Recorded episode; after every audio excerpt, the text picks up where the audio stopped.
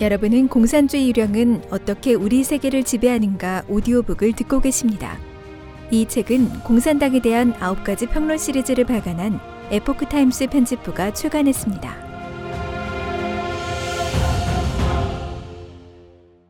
제17장 세계화 배후의 공산주의 마수 머릿말 르네상스 이후 인류 역사는 격동의 시대로 접어들었다. 18세기 말에 시작된 산업혁명으로 생산량이 크게 증대됐고 각국의 국력에도 엄청난 변화가 일어나 세계 판도가 격변을 겪기 시작했다. 이와 동시에 사회 구조, 사상과 종교 영역에도 급격한 변화가 일어났다. 정통 신앙을 쇠퇴하고 인류의 도덕은 타락하기 시작했으며 사회는 균형을 잃어갔고 인간의 행위도 규범을 잃었다. 공산주의는 바로 이러한 역사적 조건에서 태어났다.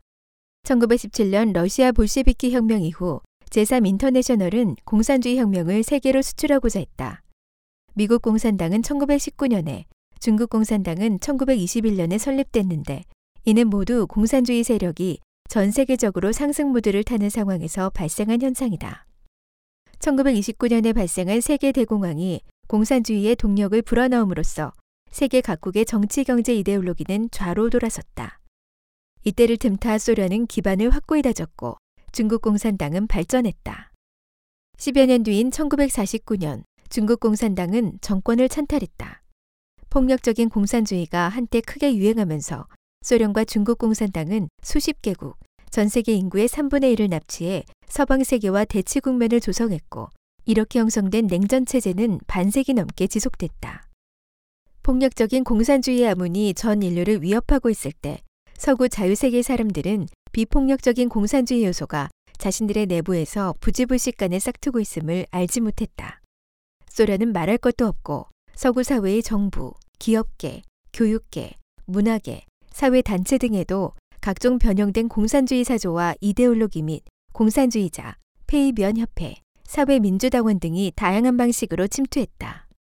1960년대 서구의 반문화 운동은 중국의 문화대혁명과 같은 시기에 일어났는데 이는 공산주의 요소가 악령의 조종하에 한꺼번에 폭발한 것이다. 1970년대 이후 서구의 반항적인 청년들이 체제 내의 장정을 시작해 내부에서 전통 문화를 잠식하고 사회 체제의 주도권을 장악하려고 했다.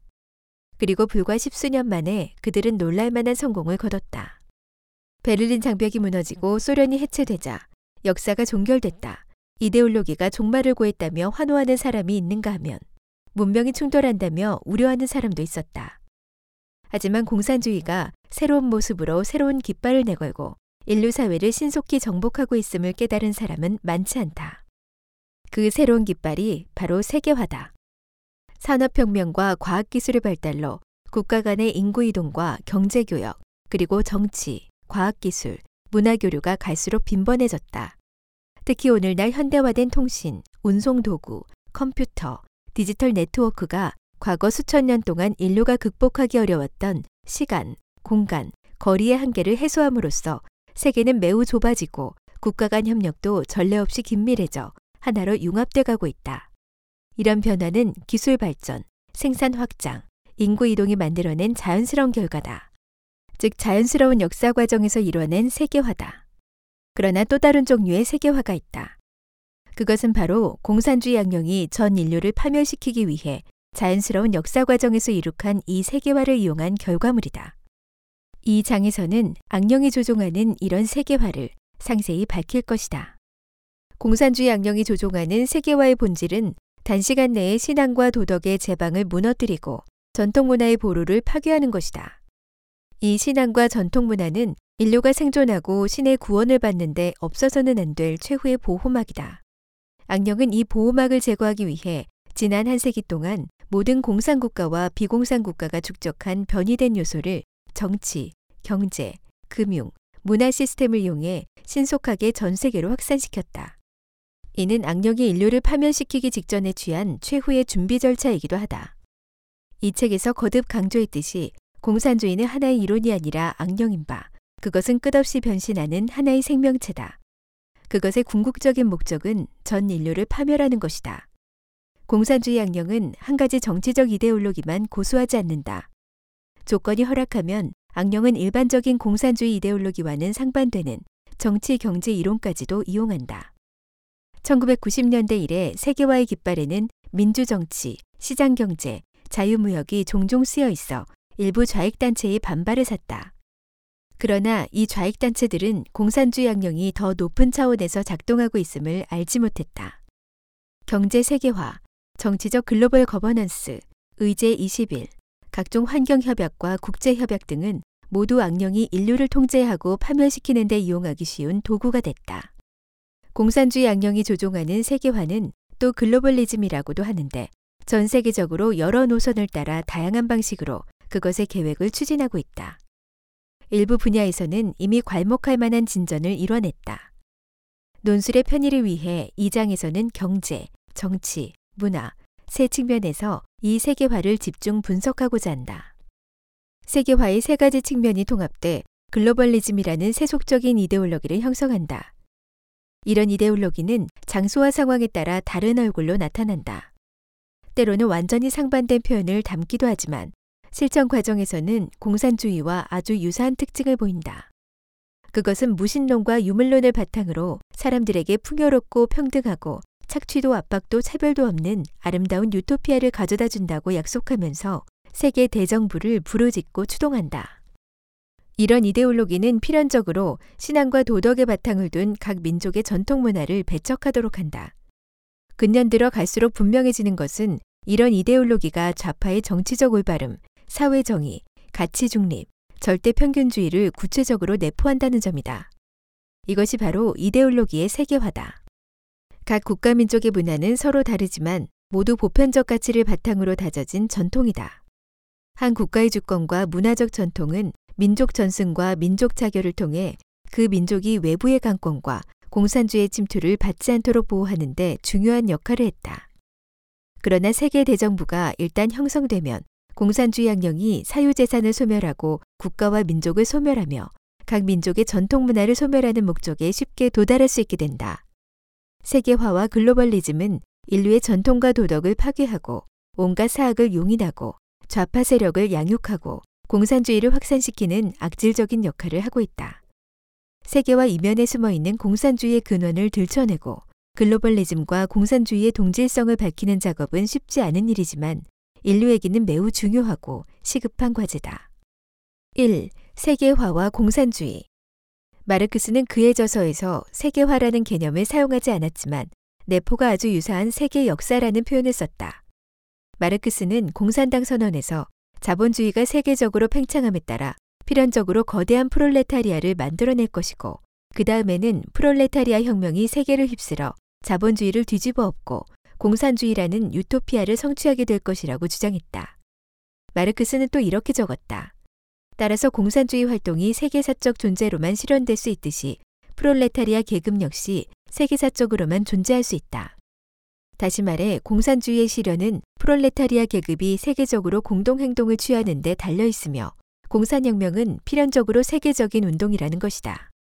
비록 레닌이 마르크스의 학설을 수정해 자본주의의 약한 고리, 즉 러시아에서 혁명이 개시될 수 있다고 주장했지만 공산주의자들은 지금껏 세계혁명의 이상을 포기한 적이 없다.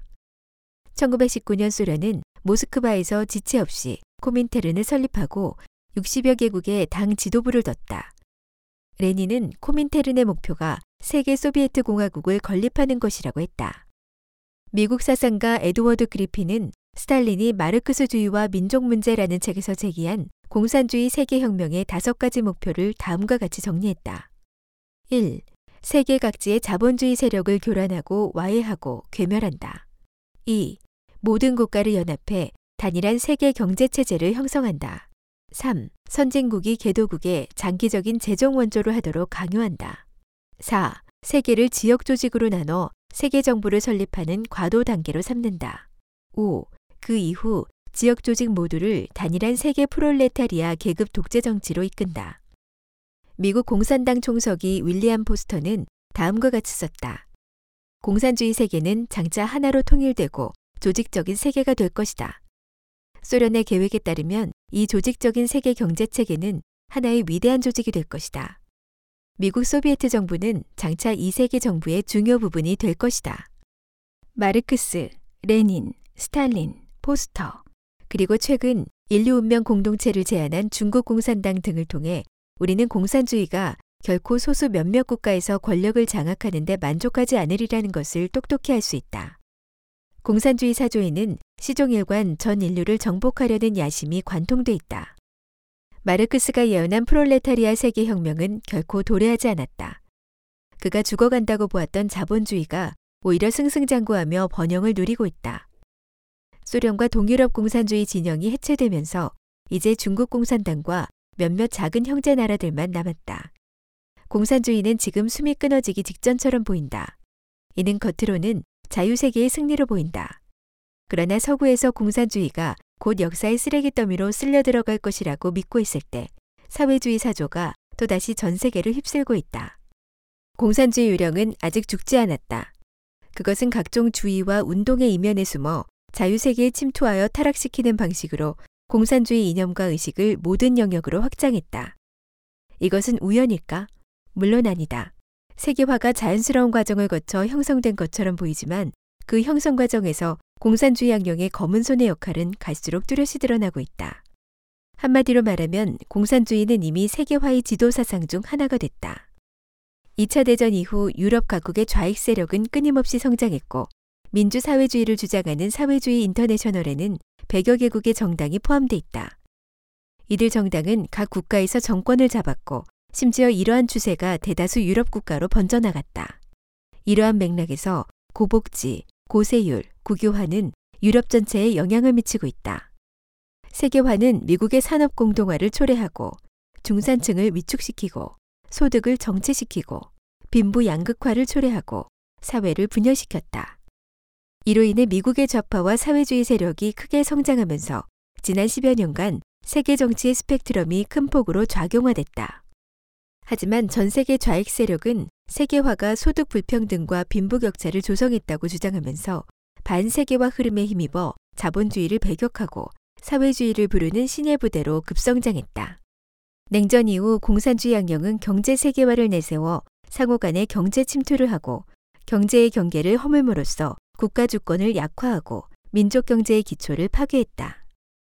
그 목적은 인간의 탐욕스러운 본성을 자극해 서구권 금융 자산과 인류가 몇백 년간 축적한 부를 대대적으로 중국으로 이전시켜 중국 공산당이 거대한 자금을 이용해 각국의 도덕을 끝없이 타락시키는 것이다. 중국 공산당은 지금 전 세계 공산주의 세력의 우두머리가 돼 경제와 역량이 끊임없이 강화됐고 각 국가의 좌익과 공산당의 강심제 주사를 놓고 있다. 중국 공산당은 전체주의 통치를 이용해 세계 무역의 규칙을 파괴하고 세계화 과정에서 자본주의의 자양분으로 사회주의의 육체를 살찌우고 있다. 폭발적으로 성장한 중국 공산당의 경제력이 또 정치적 군사적 야심을 촉발함으로써 전 세계의 공산주의 모델을 수출하려고 한다. 따라서 세계적 차원에서 보면 세계화에 반대하는 좌익이건 세계화의 이익을 차지한 중국 공산당이건 모두 세계화를 이용해 굴기한 것이다. 사실상 오늘의 세계의 상황은 과거 스탈린이 제시한 목표에 이미 아주 가까이 와 있다. 2. 경제 세계화 배후의 악령. 경제 세계화는 1940년에서 1950년대에 시작돼 1970년에서 1980년대에 틀을 갖추고 1990년대에 대규모로 나타난 국제적인 자본 유통, 국제적인 생산 무역이 일체화되고 세계가 거대한 하나의 시장으로 통합되는 것을 가리킨다. 그 주도 세력은 다국적 기관 및 다국적 기업으로 국제 자본을 자유롭게 유통할 수 있도록 국가 감시와 규제를 풀어달라고 요구했다. 겉으로는 서구가 주도한 자본주의가 세계적으로 확장되는 과정으로 보인다. 불행한 것은 세계화가 객관적으로 공산주의의 씨앗을 뿌리는 기계가 됐다는 점이다. 특히 세계화가 서구권이 중국 공산당에 수혈하는 결과를 초래하고 자본주의 시장 경제와 공산주의 독재 경제를 고도로 융합시켜 상호 의존하게 함으로써 서구권이 경제적 이익 앞에서 도의와 양심과 보편적 가치를 포기하게 했다. 이런 변화를 틈탄 공산 독재 권력이 경제력을 무기로 세계를 바짝 압박하고 있는데 마치 공산주의가 곧 천하를 통일할 태세다. 1. 세계화가 낳은 공산주의 모델의 경제체. 세계화는 세계 경제를 하나의 거대 경제체로 변모시켰고 이 과정에서 대형 국제기구와 공약, 그리고 규칙이 만들어졌다. 이는 표면적으로는 자본주의와 자유시장이 확장된 것처럼 보인다. 하지만 실제로는 세계적으로 통일된 경제 관리, 통제 메커니즘을 형성함으로써 여러 나라, 여러 산업을 호령할 수 있고 많은 국가와 기업을 살리고 죽일 수 있는 권력을 준 것이다. 이는 경제 분야에서 중앙집권적인 계획경제의 메커니즘을 형성한 셈이며 모든 국가를 연합해 하나의 단일한 세계 경제 체계를 형성하겠다는 스탈린의 목표와도 일치한다. 국제금융기구가 설립된 후 선진국이 개도국에 장기간 경제 원조를 제공하는 현상도 나타났다. 이것이 바로 스탈린이 제기한 세 번째 목표다. 경제 원조에서 국제금융기구는 종종 당사국 경제에 거시적으로 간섭한다. 수법이 독재적이고 일방적일 뿐만 아니라 당사국의 상황을 고려하지 않는다. 이는 객관적으로 공산주의 요소를 조장하는 것이다. 이에 대해 미국의 학자 제임스 보바드는 세계적인 금융조직이 대대적으로 제3세계 경제의 국유화를 추진하고 가난한 사람들에 대한 정치적 관료적 통치를 강화했다고 주장한다. 또 다른 측면에서 보면 경제 세계화는 글로벌 경제체를 만들어 갈수록 획일화되는 소비 성향과 통일된 생산 판매 메커니즘을 형성했다. 소기업, 특히 전통 수공업의 생존 공간이 줄어들었고 많은 민족 산업과 소기업이 세계화의 경랑 속에서 무너졌다. 또 갈수록 많은 사람이 자유로운 생존 조건과 가능성을 잃었다. 후진국은 종종 산업 사슬의 한 고리가 돼 국가의 경제 주권이 약화되고 때로는 세계화 경제체 목전에서 국가가 거덜나기도 한다. 어떤 국가는 종종 부채 상황과 이자 지출 때문에 국제적인 채무 노예가 된다. 이는 실질적으로 자유자본주의 기초를 무너뜨리는 것이다. 2. 국가 간 경제 불평등 심화. 중앙아메리카의 작은 나라 자메이카는 시장 개방 이후 저렴한 우유가 대량으로 들어와 일반 국민이 우유를 마실 수 있게 됐다. 하지만 가격 경쟁력이 뒤처진 현지 낙농업자들은 줄줄이 파산했다. 중국이 WTO에 가입하자 멕시코가 희생양이 됐다. 멕시코의 저가품 제조업체들이 벌떼처럼 중국으로 이전했기 때문이다. 아프리카는 광물 자원이 풍부해 외국 자본이 대량으로 유입됐지만 자원만 채굴해 나갔기 때문에 현지의 경제 발전 효과는 미미했고 오히려 정보 관료들을 부패하게 했다. 세계화가 민주주의를 가져다 준다고 선언했지만 도리어 부패한 독재 정권을 낳았다. 실제로 아프리카는 빈곤이 줄어들기는커녕 오히려 증가했다. 세계은행의 2015년 자료에 따르면 사하라 이남 아프리카의 빈곤 인구는 900만 명 증가했고 4억 1,300만 명의 하루 생활비는 1.9달러 미만이었다. 아시아 금융위기 당시 태국은 취약한 금융 시스템을 국제 자본에 개방한 대가로 일시적인 번영을 누렸다. 하지만 짭짤하게 수익을 챙긴 국제 자본이 철수하자 태국의 전체 국가 경제가 마비됐고 심지어 그 영향이 주변 여러 나라에까지 파급돼 심각한 후유증을 남겼다. 통신과 교통기술의 발달로 지구는 하나의 지구촌이 됐다. 세계화는 이런 지구촌의 야심찬 계획을 도와 경제적 성과와 민주적 가치를 전 지구촌으로 확산시킬 것처럼 보인다. 하지만 하버드대학 케네디 스쿨 데니 로드릭 교수가 제시한 세계화 발전의 삼위일체 불가능이론은 한 나라가 세 가지 목표인 민주정치, 국가주권, 경제 세계화를 동시에 달성할 수는 없음을 입증했다. 이는 세계화의 함정이자 공산주의 악령의 농간에 불과하다. 분명 세계화로 인한 혜택과 기회는 여전히 소수에 집중돼 있고 인위적으로 불평등을 심화하고 국가 주권을 약화하고 지역 불안을 초래했다. 하지만 빈곤을 해결하지 못했다. 세계화 과정은 압제자와 피압제자로 갈라 계급 대립 구도를 만들어냈다. 세계화가 초래한 압박, 착취, 불평등, 빈곤은 바로 좌익이 자본주의를 공격할 때 이용하는 예리한 무기다. 이런 억압자에 대한 피억압자의 저항과 투쟁은 공산주의의 전형적인 전술이다. 공산주의의 부의 평등주의와 투쟁의식도 세계화를 따라 전 세계 각지로 퍼져나가고 있다. 3. 계층 간 소득 불균형 심화.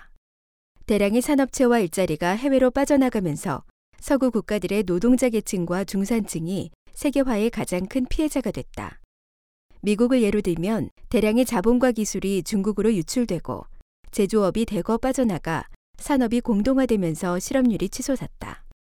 2000년부터 2001년까지 제조업 노동자 570만 명이 일자리를 잃었고 공장 6만 5천 개가 문을 닫았다.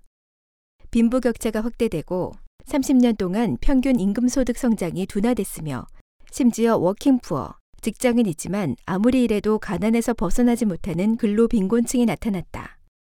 2016년 기준 미국의 워킹푸어는 760만 명이다. 빈부의 양극화는 공산주의가 자생하는 토양이다. 경제적 공경은 경제 분야에만 국한되지 않고 사회 모든 면으로 퍼져나간다. 소득 불평등을 해결하라고 요구하고 사회 공정을 요구하면서 사회주의 사조를 일으키고 또 다른 평등권 요구 운동에도 영향을 미친다.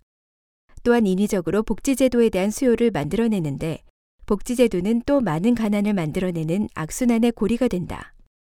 미국은 2000년 이후 정치적 스펙트럼이 급속히 좌경화됐다. 2016년 대통령 선거 때는 사회주의를 지향하는 목소리가 끊임없이 높아졌고 당파 간 이익 대립이 심해졌다. 이 중 상당 부분은 세계화가 가져온 결과다.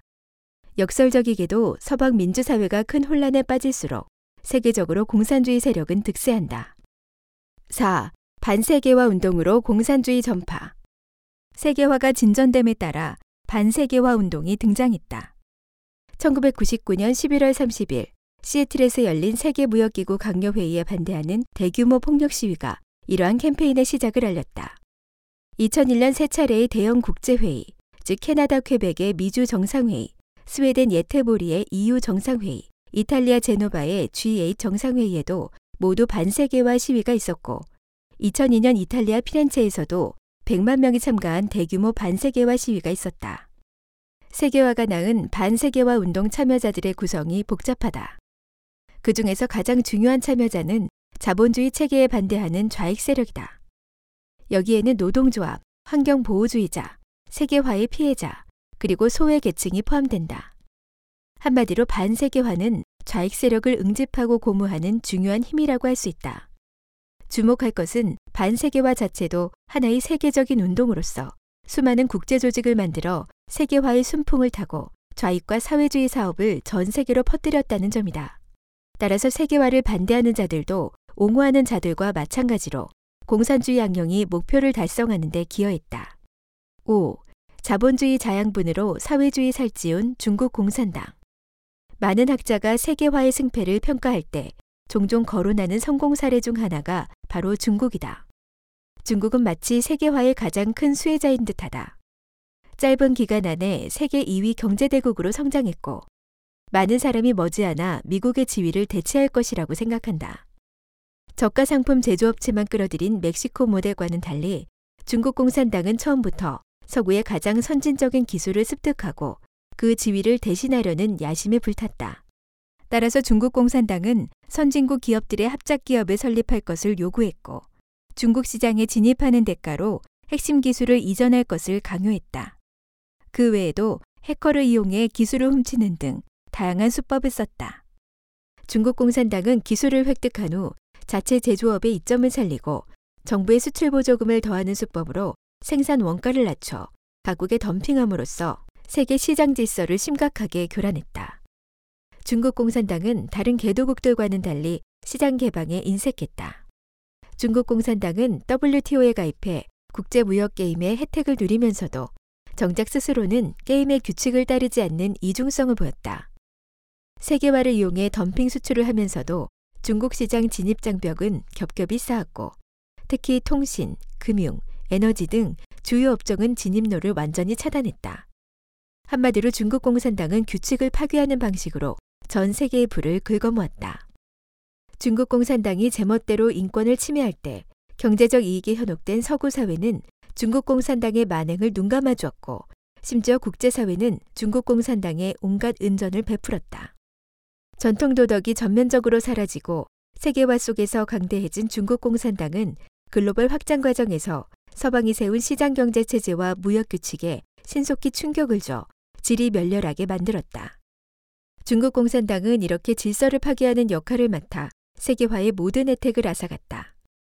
세계화는 사실상 중국 공산당의 수혈에 빈사 상태에 빠진 공산 세력을 되살리는 기능을 했다. 공산주의 양령이 세계화를 조종한 숨은 목적 가운데 하나는 바로 부의 대이동을 통해 인권을 박해하고 도덕이 타락한 중국 공산당에 수혈하는 것이다.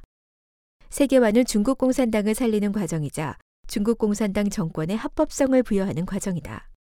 중국 공산당은 자본주의의 자양분으로 사회주의의 몸을 살찌웠고 서방이 쇠락의 길을 걷자 공산 전체주의에 자신감을 갖고 글로벌 야심을 확장했다. 중국 공산당이 부상함에 따라 형형색색의 전 세계 사회주의자들과 좌익 인사들이 몹시 흥분했다.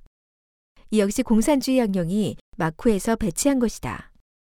중국 공산당은 경제 성장을 추진하는 동시에 WTO, 세계통화기구, 세계은행, 유엔 산업개발기구 등의 세계 경제 조직에 침투하는 공작을 강화했다.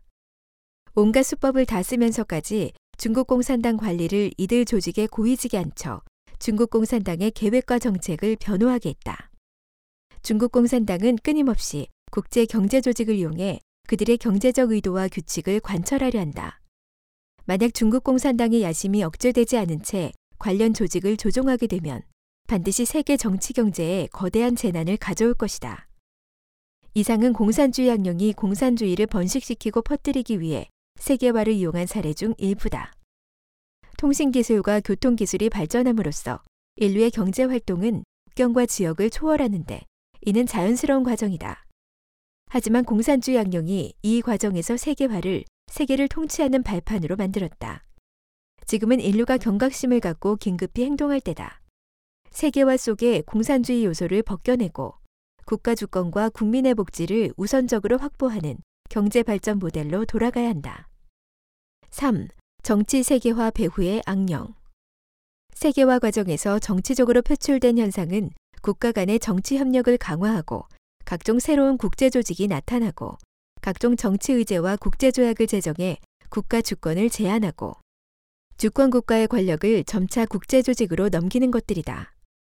국경을 초월하는 관할권을 가진 이런 국제 기구와 규칙, 관리 통제 방식이 세계 각국의 정치, 문화, 사회생활 전반에 침투하기 시작했고 관리권도 세계 정부와 유사한 국제 기구에 집중돼 세계 대정부로 변해가는 추세다. 그것은 국가 주권을 잠식하고 인류 사회의 전통 신앙과 도덕의 기초를 약화하고 전통 문화를 파괴하고 정상적인 국제 규칙을 뒤집어 엎는 등 점진적 방식으로 공산주의 양령의 계략을 추진하고 있다. 이 과정에서 공산주의 양령은 주고 국제 조직을 추동하고 이용해 공산 세력을 확장하고 공산당의 투쟁 철학과 변이된 인권과 자유 이념을 전 세계로 확산시켰다. 이는 결국 세계적으로 사회주의 이데올로기를 추진하고 부의 재분배를 진행하는 동시에 세계 정부를 세워 인류를 독재와 노예화의 길로 끌고 가려는 시도다. 1. 유엔을 이용해 공산주의 정치력 확대. 제2차 세계대전이 끝난 뒤 설립된 유엔은 세계 최대의 국제기구로 당초 국가 간의 협력을 강화하기 위한 것이었다.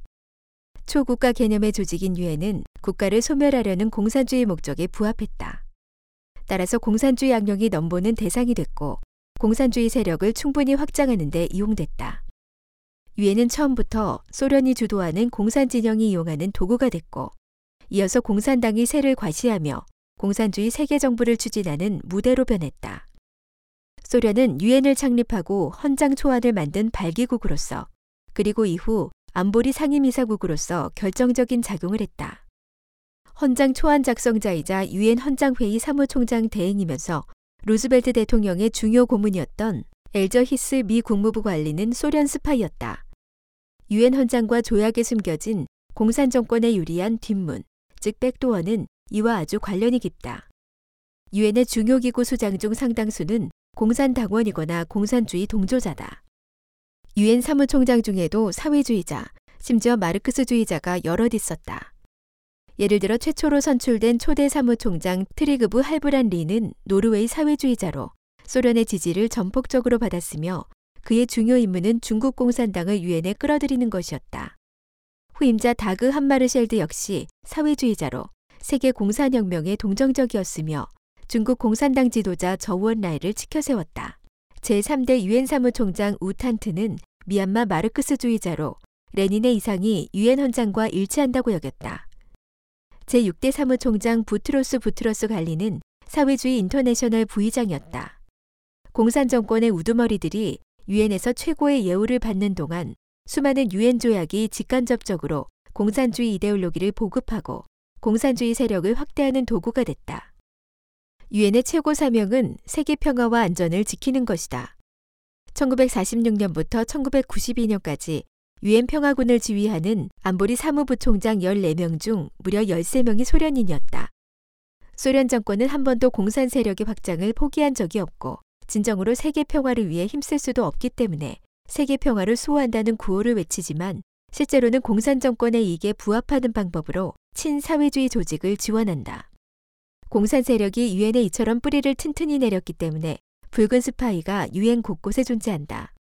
존 후버 미 FBI 국장은 1963년에 유엔에 파견된 공산주의 외교관들은 이 나라에서 러시아 정보 작전에 중추적인 역할을 한다고 했다. 구소련 공산 정권이 해체된 후에도 공산주의 여독이 여전히 유엔에 널리 퍼져 있다. 미국의 저널리스트이자 작가인 윌리엄 F. 제스퍼도 자신의 저서 단계적으로 글로벌 폭정, 유엔과 신흥 세계 질서에서 같은 논조를 폈다. 유엔에서 근무하는 많은 서구 인사는 자신들이 공산주의 마피아에 둘러싸여 있음을 안다. 중국 공산당은 유엔을 선전 무대로 이용한다. 안보리 다섯 개 상임이사국은 사무차장을 한 명씩 둘 수 있다. 비록 이론적으로는 유엔 사무차장이 특정 국가의 이익을 대변할 수 없지만 중국 공산당의 사회적 경제적 이익을 대변하는 사무차장은 중국 공산당의 이데올로기를 지지한다. 중국이 임명한 한 사무차장은 2018년 1월 스위스 세계경제 포럼에서 중국 공산당이 제안한 인류 운명 공동체 이념이 세계 발전 추세와 일치한다고 했다. 많은 나라가 패권 확장으로 보는 중국 공산당의 일대일로 전략은 여러 나라를 심각한 채무 위기에 빠뜨렸다. 스리랑카는 채무를 상환하기 위해 주요 항구를 중국 공산당에 99년간 임대해야 했고 파키스탄은 채무 때문에 IMF의 자금 지원을 요청해야 했다. 일대일로는 참여국의 정치와 경제를 통제하고 인권과 민주에 충격을 줬다. 이는 많은 나라가 일대일로에 급제동을 건 이유이기도 하다. 그러나 중국 공산당의 정치적 영향력 때문에 유엔 고위 관리들은 일대일로를 추켜 세웠다. 2. 유엔을 통제해 인권 이념 유린. 유엔의 목적에는 인권 개선과 자유 증진이 포함된다. 이는 본래 보편적인 원칙이지만 중국 공산당은 오히려 다른 부패 정권들과 함께 인권의 보편성을 부정하고 인권을 국가 내부의 일, 이른바 내정으로 만들어버렸다. 이를 통해 열악한 국내 인권 상황을 은폐하고 심지어 민중의 생존권마저 당의 공로로 내세우고 있다. 중국 공산당은 또 유엔에서 서구권의 민주적 가치를 공격하고 제3세계 약소국들과 연합해 보편적 가치를 추진하는 자유국가들의 노력을 뒤엎어버렸다. 공산주의 양령의 통제하에 놓인 유엔은 사실상 인권 문제에서 아무런 조치도 취하지 못할 뿐더러 오히려 공산 정권의 열악한 인권 기록을 미화하는 도구가 됐다. 적지 않은 학자가 유엔이 어떻게 자신의 이념을 배신했는지를 자세히 기록했다. 예를 들어 설명하면 낡은 유엔은 제2차 세계대전에서 유대인 대학살의 어두운 그림자 속에서 탄생했지만 지금의 이 새로운 유엔은 대규모 살인 사건에 대해서는 그 어떤 행동도 취하지 않았다. 또 유엔의 최종 목적은 침략자를 타격하고 인권을 보호하는 것이었으며 행동을 취하는 전제 조건은 도덕적 판단이었다. 하지만 유엔은 도덕적 판단을 거절했다. 유엔 주재 이스라엘 대사를 지낸 도어 골드는 유엔은 동기는 좋은데 비효율적인 세계 기구가 아니다. 그것은 사실상 세계 혼란을 가속화하고 있다고 단언했다. 그는 여러 가지 사실로서 유엔의 온갖 폐단을 입증했다. 그 중에는 잘못된 가치 중립, 부도덕한 도덕 평등, 도덕 상대주의 등이 포함된다. 또 부패 현상이 만연하고 인권 상황이 열악한 나라의 인사를 인권위원회 의장으로 선출하고 비민주주의 국가가 다수를 차지해 공산 정권에 좀 더 큰 활동 공간을 줬다. 골드는 유엔은 비열하게 실패했다.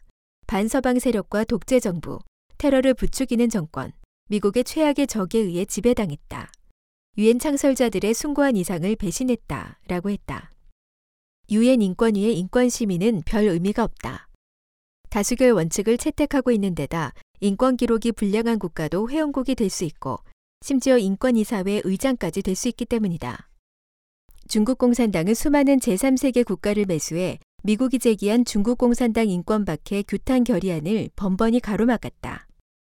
유엔은 다수결 원칙으로 공산주의 양령이 많은 문제에서 자유국가에 대항할 수 있도록 해줬다. 이는 미국이 여러 번 인권위 사회를 탈퇴한 이유 중 하나다.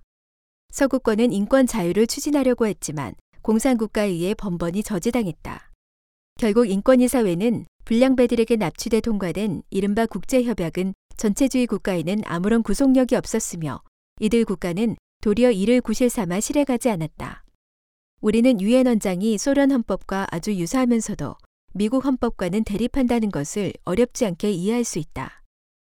그 목적은 민중의 권리를 보호하려는 것이 아니라 통치자의 요구에 부응하려는 것이다. 예를 들어 소련 헌법의 일부 조항은 시민권을 열거한 뒤 법 허용 범위 내에서 라는 문구를 붙인다.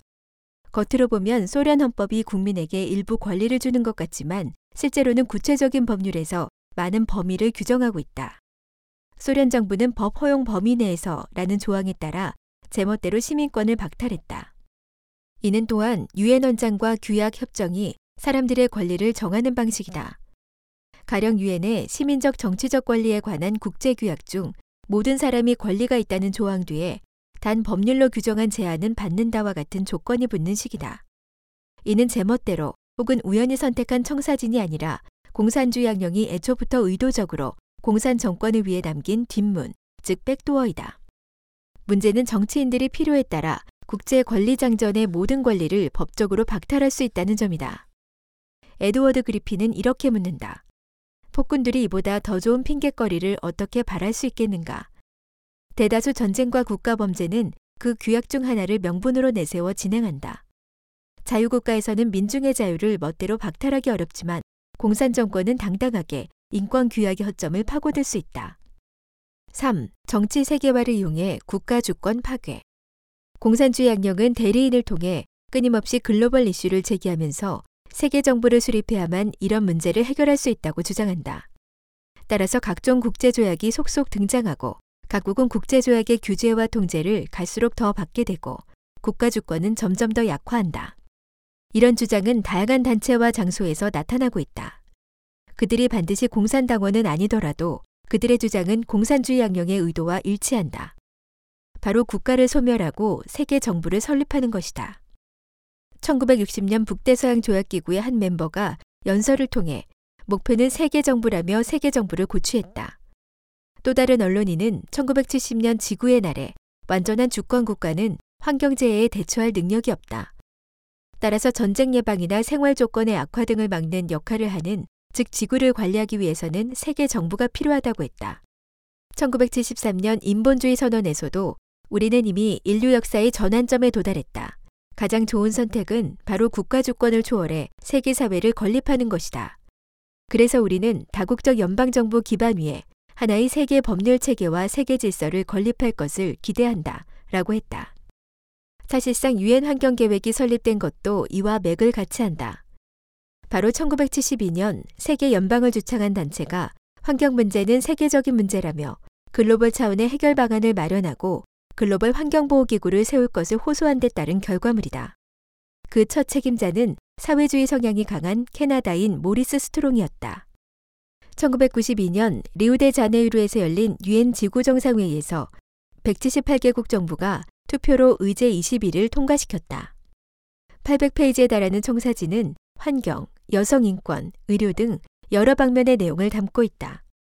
이에 대해 한 영향력 있는 환경연구기관의 연구원이 다음과 같이 말했다. 오늘날 세계에서 국경은 이미 일상적으로 벌어지고 있는 오염, 국제무역, 자금왕래, 난민 문제 등으로 허물어지고 있다. 국가 주권, 즉 한 국가가 자국 영토 내에서 행사할 수 있는 통제권은 이미 상당 부분 의미를 상실했다. 국가는 사실상 주권의 일부를 국제사회에 양도하고 있으며 문제를 해결하는 방식으로 새로운 국제 환경 관리 시스템을 구축하기 시작했다. 그러지 않으면 이런 문제들을 해결할 방법이 없다. 세계 정부 건립에 관한 호소는 일견 그럴듯해 보이지만 그것의 진짜 목적은 공산주의에 의한 천하 통일이다. 공산주의 양령이 환경보호 문제를 어떻게 이용하고 어떤 계략을 추진하는지에 관해서는 이미 본서의 환경보호주의 편에서 상세히 논술한 바 있다. 그런데도 1992년에서 1996년 갈리 유엔 사무총장 시절 유엔은 세계 정부를 만들기 위한 급진적인 변화를 시도했다. 갈리는 항구적인 유엔군을 만들고 또 세금 징수권을 가질 것을 요구했다. 갈리는 미국의 강력한 반대로 연임에 실패했다. 그렇게 되지 않았으면 유엔의 현재 상황이 어떨지는 예측하기 어렵다. 공산당 정권은 자국에 대한 내정 간섭을 거부하면서도 각종 국제기구에 적극적으로 가입해 유엔의 역할 확장을 지원하고 글로벌 거버넌스 이념을 확산시키고 있다. 2005년 당시 유엔 사무총장이었던 코피 아나는 인류가 서로 의존하는 시대에 세계 시민권은 진보의 결정적인 기둥이다 라고 했다. 미 공군과 백악관 등에 근무한 바 있는 전략사상가 로버트 챈들러는 아나니 말하는 소위 진보가 국가 주권을 무너뜨리고 국경 없는 지구촌 시민사회의 길을 열어줄 것이라고 믿었다. 그는 또한 사실상 극좌파가 조직하고 지도하는 유엔의 평화교육 프로그램은 국가의 주권을 파괴하고 국경 없는 전체주의 세계 정부를 만들어 글로벌 거버넌스를 할 것이라고 했다. 1958년 공산주의를 폭로하기 위해 출간된 벌거벗은 공산주의자에서 열거한 공산주의자의 45가지 목표 중의 하나는 다음과 같다. 유엔을 인류의 유일한 희망으로 추앙한다. 만약 유엔 헌장을 다시 쓴다면 독자적인 군대를 가진 세계 정부를 설립하도록 요구할 것이다. 많은 사람이 세계 정부 설립이 하루아침에 이루어지지 않을 것이라고 본다. 그래서 공산주의자들과 세계주의자들은 각종 의제를 이용해 다양한 분야에서 초국가적인 기구를 설립하고 그런 다음 이러한 기구들을 연합하도록 추동하는 동시에 끊임없이 유엔을 추앙하고 의존하도록 고치해 궁극적으로 세계 정부를 설립하려 한다. 그들은 세계 정부가 절실하다고 선동하고 유엔의 역할을 과대평가하고 유엔을 오늘날 세계에서 일어나는 모든 문제를 해결하는 만병통치약으로 묘사하고 세계인의 구세주로 취급한다. 사실상 이는 사람이 신의 역할을 맡아 권력 조종을 통해 인류 미래의 운명을 배치하려는 것이다. 4. 정치 세계화의 귀착점은 전체주의 세계 정부 수립. 인류가 인류의 미래를 위해 아름다운 구상을 하는 것은 문제가 되지 않는다. 하지만 세계 정부를 세워 인류의 모든 문제를 해결하려 한다면 그것은 반드시 새로운 시대의 유토피아와 전체주의에 맞닥뜨리는 위험에 직면할 것이다. 한 가지 피할 수 없는 문제는 세계 정부가 진정으로 세계적인 이슈를 해결하려면 반드시 정치, 군사, 경제 등 전 방위에서 강력한 정책 실행 능력을 갖춰야 한다는 점이다. 이런 측면에서 볼 때 세계화가 추진하는 세계 정부는 결코 미국과 같은 자유민주주의 정부가 아니라 소련과 중국 공산당 같은 전체주의 슈퍼 정부여야 할 것이다. 세계 정부는 필연적으로 사람을 유혹하는 다양한 혜택과 복지를 약속하고 유토피아를 건설한다는 청사진으로 각 국가의 참여를 유도할 것이다. 이는 공산주의 정치 주장과 일맥상통한다. 세계 정부는 각종 문제를 해결한다는 것을 미끼로 삼는다. 하지만 그들이 많은 국가의 복잡한 문제에 직면했을 때 유일하게 제시할 수 있는 것은 각종 유토피아식의 매력적인 청사진뿐이다. 그것이 글로벌 환경보호이든 안전이든 복지든 필연적으로 각 청사진을 실행한다는 구실로 권력 집중을 요구할 것이고 이는 분명 전례 없이 정부 권력을 확대하고 사회 통제를 강화하는 계기가 될 것이다. 그것은 합의나 약속과는 상관없이 강제적인 집행에만 집중할 것이다. 국가 간에는 경제력만큼이나 문화적 정치적 격차도 심하다. 정교 신앙이 없는 나라도 많고 자유체제가 아닌 나라도 많다. 또한 인권이 열악하고 도덕 수준이 낮은 나라도 숱하다. 이런 상황에서 국가를 합병해 세계 정부를 만든다면 가장 낮은 표준을 채택할 수밖에 없다. 다시 말해 신앙을 없애고 도덕을 제거하고 자유와 인권에 대한 기준도 폐지할 것이다. 따라서 이른바 신앙 중립, 도덕 중립, 인권 중립 등이 연합의 최대 공약수가 될 것이다. 세계 정부는 필시 이런 정신의 바탕을 둔 주류 문화를 전 세계에 정착시키려 할 것이다. 하지만 각국의 문화적 전통과 종교 신앙은 같지 않다. 세계 정부를 적극적으로 추진하는 전문가와 정부를 둘러보면 대부분 무신론을 추앙하거나 종교 신앙에 관한 시각이 진보주의적인 성향을 띈다. 이로 보아 세계 정부는 분명 무신론을 기본 가치관으로 하는 정부가 될 것이고 그렇게 되면 통치를 유지하기 위해 강제로 사상 재교육을 실시할 것이고 심지어 폭력 수단을 동원해 목적에 도달하려 할 것이다. 또한 분열과 독립을 막기 위해 군사력과 경찰력 및 언론 자유에 대한 통제를 대대적으로 강화할 것이다. 분명한 것은 이 모든 것을 공산주의 양령이 배후에서 추진한다는 점이다. 공동의 신앙과 문화가 없는 국가와 정부는 단지 독재 권력에 의존해 유지될 뿐이며 그런 체제에서는 필연적으로 각국 민중의 자유를 간섭하고 박탈하는 상황이 전개된다. 즉 세계 정부는 필연적으로 독재 정부가 될 것이다. 왜냐하면 그것이 반드시 강제력에 의거해야만 유지될 수 있는 정부이기 때문이다. 결국 세계 정부는 공산 전체주의 정부의 판박이에 불과할 것이며 그 결과는 현재 공산당 정권이 국민들을 노예로 부리고 잔혹하게 대하는 상황과 다름없을 것이다. 단지 한 나라에서 전 세계로 확대되고 전 세계가 하나의 명령에 따르기 때문에 전 인류를 변이시키고 팔멸시키는 것이 더욱더 쉬워질 뿐이다. 이런 방대한 정보를 유지하는 과정에서 공산 정권이 사용하는 사악한 수단이 전부 재현될 것이며 이 과정이 바로 강제력을 발동하는 과정이자 인류의 전통과 도덕을 파괴하는 과정이 될 것이다. 이것이 바로 공산주의 양령이 바라는 결과다. 4. 문화 세계화는 변이 사상의 전파 경로. 문화 교류가 확대되고 금융 자본이 세계화됨에 따라 공산주의 양령은 지난 100년간 만들어낸 각종 변이된 문화 형식을 전 세계로 확대했다. 여기에는 현대 미술, 현대 문학, 현대 사조, 영화 및 방송, 변이된 생활 방식, 공리주의, 배금주의, 소비주의 등이 포함된다. 이 과정에서 각 민족의 전통 문화의 표면 형식이 도용되고 내포가 제거되고 문화 형식이 뒤섞여 변이되고 사익을 목적으로 함으로써 가는 곳마다 빠르게 민중의 도덕이 타락했다. 미국이 전 세계적으로 정치, 경제, 군사 부문에서 선두주자 역할을 하고 있다. 따라서 미국 문화는 자연스럽게 다른 지역에도 쉽게 받아들여지고 흡수된다. 산업혁명 이후 현대사회에서 종교신앙이 쇠퇴하고 기술 발전이 끊임없이 물질주의를 추동해 사람들의 마음속에 파고듦에 따라 사람들은 자연스럽게 물질적 발달이 곧 우수한 문명이라고 여기게 됐다. 악령은 바로 이 점을 이용해 비폭력 공산주의로 미국을 공략하는데 힘을 집중했다. 이 비폭력 공산주의는 미국의 가정, 정치, 경제, 법률, 예술, 언론, 대중문화 각 방면으로 침투해 전통 도덕을 변이시키고 파괴한 뒤 다시 이 파괴된 문화를 미국에서 온 선진 문화라는 라벨을 붙여 문화 세계화를 이용해 전 세계로 널리 보급했다. 뉴욕의 월가를 점거하라는 시위 장면이 순식간에 인도의 외진 산골 마을의 TV 화면에 등장했다.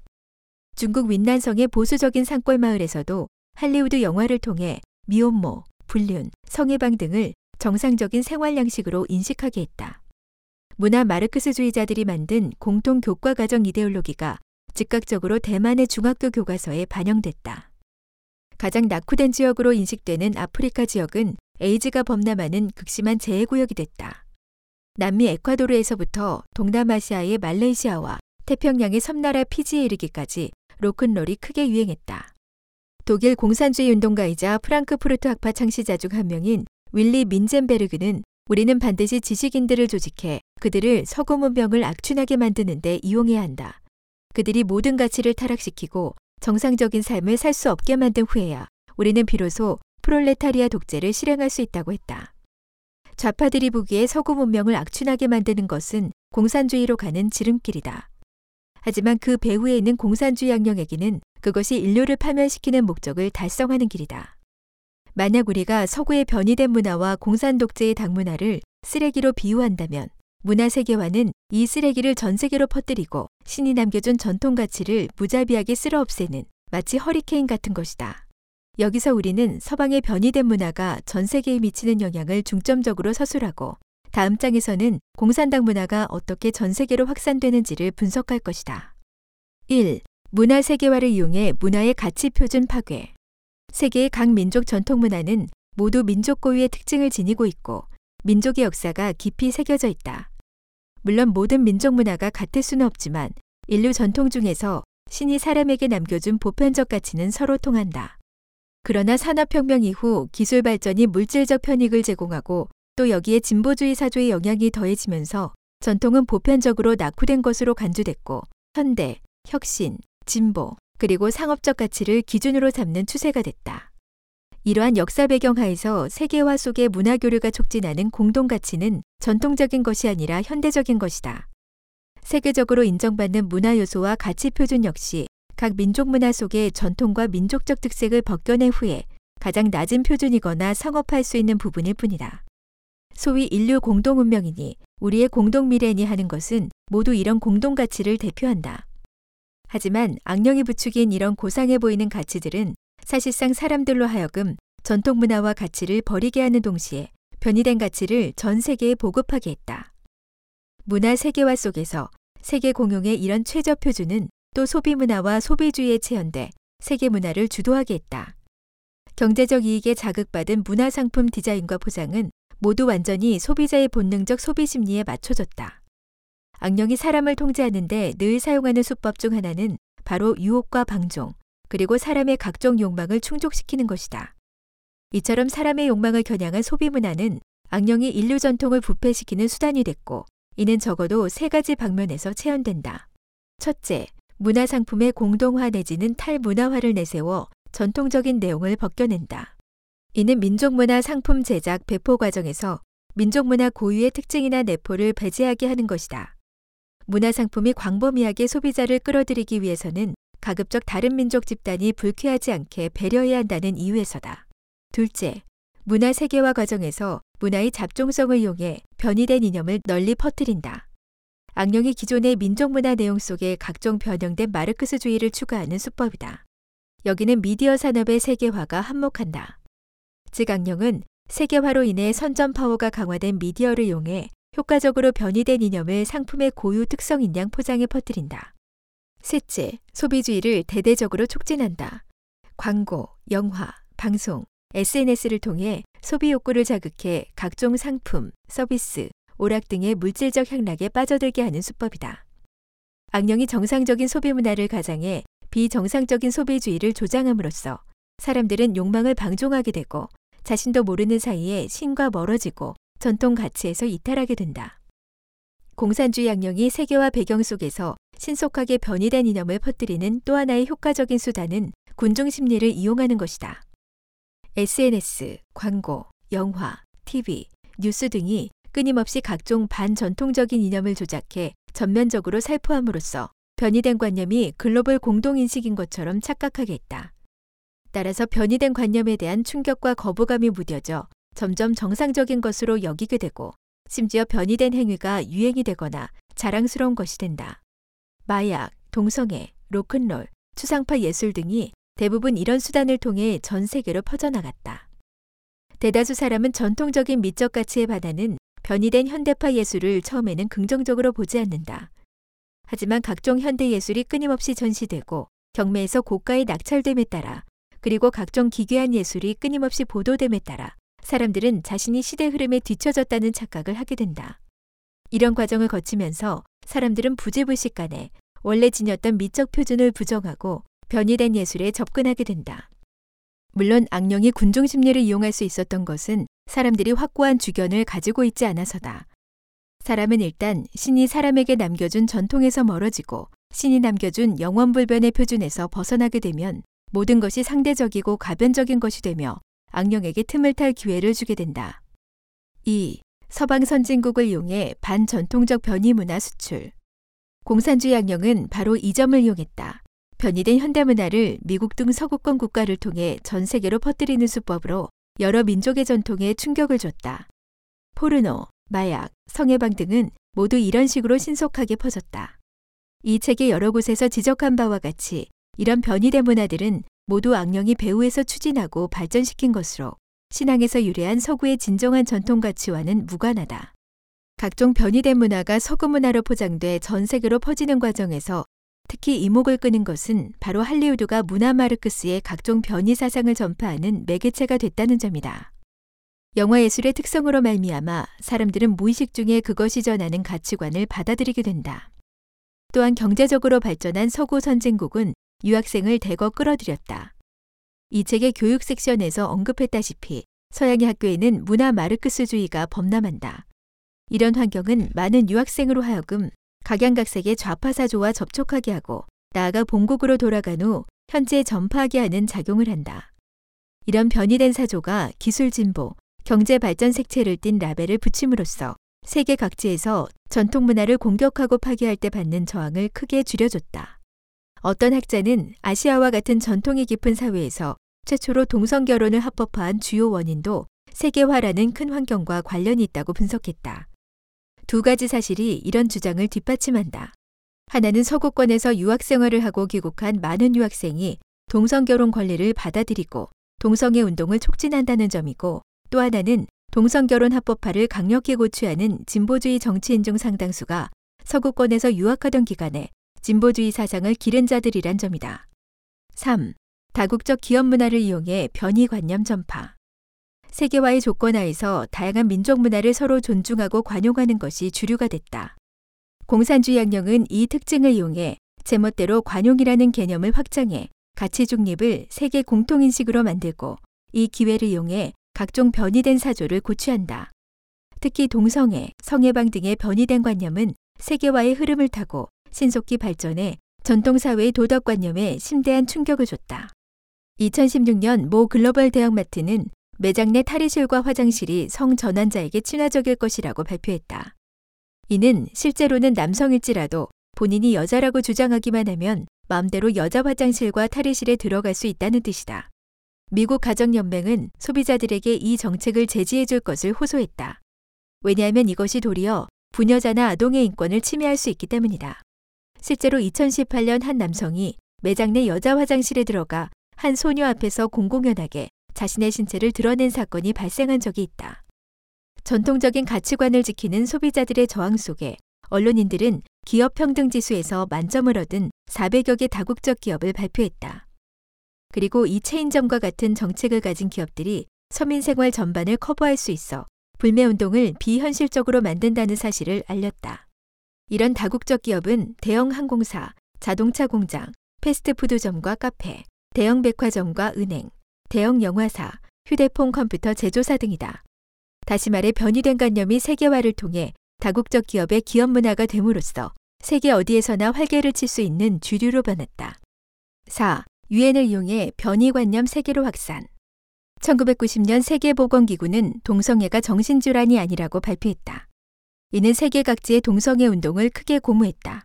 세계화를 추진하는 과정에서 에이즈가 전 세계로 퍼졌고 에이즈에 쉽게 감염되는 주요 집단인 동성애자들은 끊임없이 사회적 관심과 공론의 대상이 됐다. 악령은 이 추세를 타고 동성애 운동을 끊임없이 확장했다. 의료 종사자들이 동성애 에이즈 환자들에게 진료받는 것을 부끄러워하지 말라고 격려하자 악마는 이를 이용해 사회적으로 동성애 행위를 도덕적으로 인정해야 한다고 선전했다.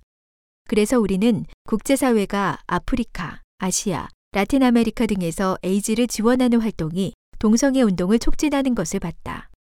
남아공은 성적 성향과 성 정체성에 대한 인식을 인권을 가늠하는 지표로 삼자는 취지의 협약을 도입할 것을 최초로 유엔 인권이사회에 요구했다. 그 협약은 결국 채택됐다. 이는 성 정체성을 겨냥한 최초의 유엔 결의로 사실상 천부적인 인권의 기본 이념을 몰래 바꿔 변이된 인권을 정상 범주에 포함시켰다. 유엔 아동권리 협약 제13조는 다음과 같다. 모든 아동은 표현의 자유를 갖는다. 이 권리는 구두, 서면 또는 인쇄, 예술 형식 또는 아동이 선택하는 기타의 매체를 통해 모든 종류의 정보와 사상을 국경에 관계없이 추구하고 접수하며 전달하는 자유를 포함한다. 그렇다면 부모가 자녀에게 악마가 그려진 티셔츠를 입지 못하게 하면 아동의 권리를 침해하는 것일까? 아이들은 부모와 대화하고 싶은 방식을 선택할 권리가 있는가? 아동은 충분한 판단력이 없을 수 있다. 부모는 자녀가 폭력적이거나 윤리에 어긋나는 행위를 해도 단속할 수 없는가? 이런 우려는 결코 지나치지 않다. 2017년 캐나다 온타리오주에서는 부모가 자녀의 성표현 의사를 부정해서는 안 된다는 취지의 법을 통과시켰다. 부모가 이를 어기면 아동학대로 간주한다. 공산주의 양령은 세계화를 이용해 전통 문화와 도덕적 가치를 전방위적으로 변이시키고 파괴했다. 세계화의 주체인 선진국, 글로벌 기업, 국제기관이 모두 이용됐고 각종 현대 통신 수단도 이용됐다. 사람들은 세계화된 생활이 가져다주는 신속함과 편리함, 다채로움에 도취해 자신의 관념과 의식이 빠르게 바뀌고 있음을 눈치채지 못한다. 불과 몇십 년 사이에 각종 변이 문화가 해일처럼 밀어닥쳤고 가는 곳마다 강산이 변질되고 문명이 함락됐다. 심지어 가장 오래되고 가장 폐쇄적인 국가마저도 예외가 아니다. 전통 문화는 인류 생존의 뿌리다. 그것은 인류가 도덕 수준을 유지하는 중요한 보장이자 창세주의 구도를 받을 수 있는 관건이다. 세계화 과정에서 이런 가치는 공산주의 양령의 배치에 따라 변이되고 심지어 파괴됨으로써 인류 문명은 전례 없는 위기에 직면했다. 맺은 말. 자고로 인류 사회는 다양한 민족과 국가가 존재해왔다. 비록 지역도 다르고 사회 형태도 다르고 정치 제도도 다르지만 그리고 언어도 문화도 심리적 특징도 다르지만 모두 공통적으로 보편적 가치관을 지닌다. 이 보편적 가치관은 각 민족 전통 문화의 핵심이며 전통 문화는 수천 년간 창세주가 각 민족을 위해 다져준 것이다. 공산주의 양령은 불과 100여 년 만에 폭력과 비폭력 수단을 이용해 전통 문화를 전면적으로 파괴하고 인류를 위험한 지경으로 내몰았다. 러시아 10월 혁명 후 공산주의 양령은 동방의 대국 러시아와 중국에서 권력을 장악해 전통문화 엘리트를 도살하고 전통문화를 파괴했다. 제2차 세계대전 이후 공산국가는 유엔과 다른 국제기구에 침투해 다수결의 민주 절차를 남용하고 약소국들을 매수해 자기 편으로 끌어들이고 유엔이란 큰 정부를 이용해 전 세계를 부패와 타락으로 이끌었다. 세계적으로 특히 냉전이 끝난 후 공산주의 양령은 국제 간의 정치, 경제, 문화 교류와 협력이 확대되는 추세에 편승해 세계화를 통제하고 변이된 요소를 전 세계로 확산시켜 보편적 가치와 전통 문화를 체계적으로 파괴했다. 지금에 이르러 공산주의 양령이란 이 악마는 이미 전 세계를 통치하고 있다. 오늘날의 다국적 정치 경제 단체들은 천문학적인 자원을 장악하고 있으며 그들의 영향력은 인류 사회의 모든 면을 파고들고 있다. 크게는 환경, 무역, 군사, 외교, 과학기술, 교육, 에너지, 전쟁, 이민에서부터 작게는 오락, 패션, 트렌드, 라이프 스타일에 이르기까지 갈수록 더 심하게 세계주의자들의 조종을 받고 있다.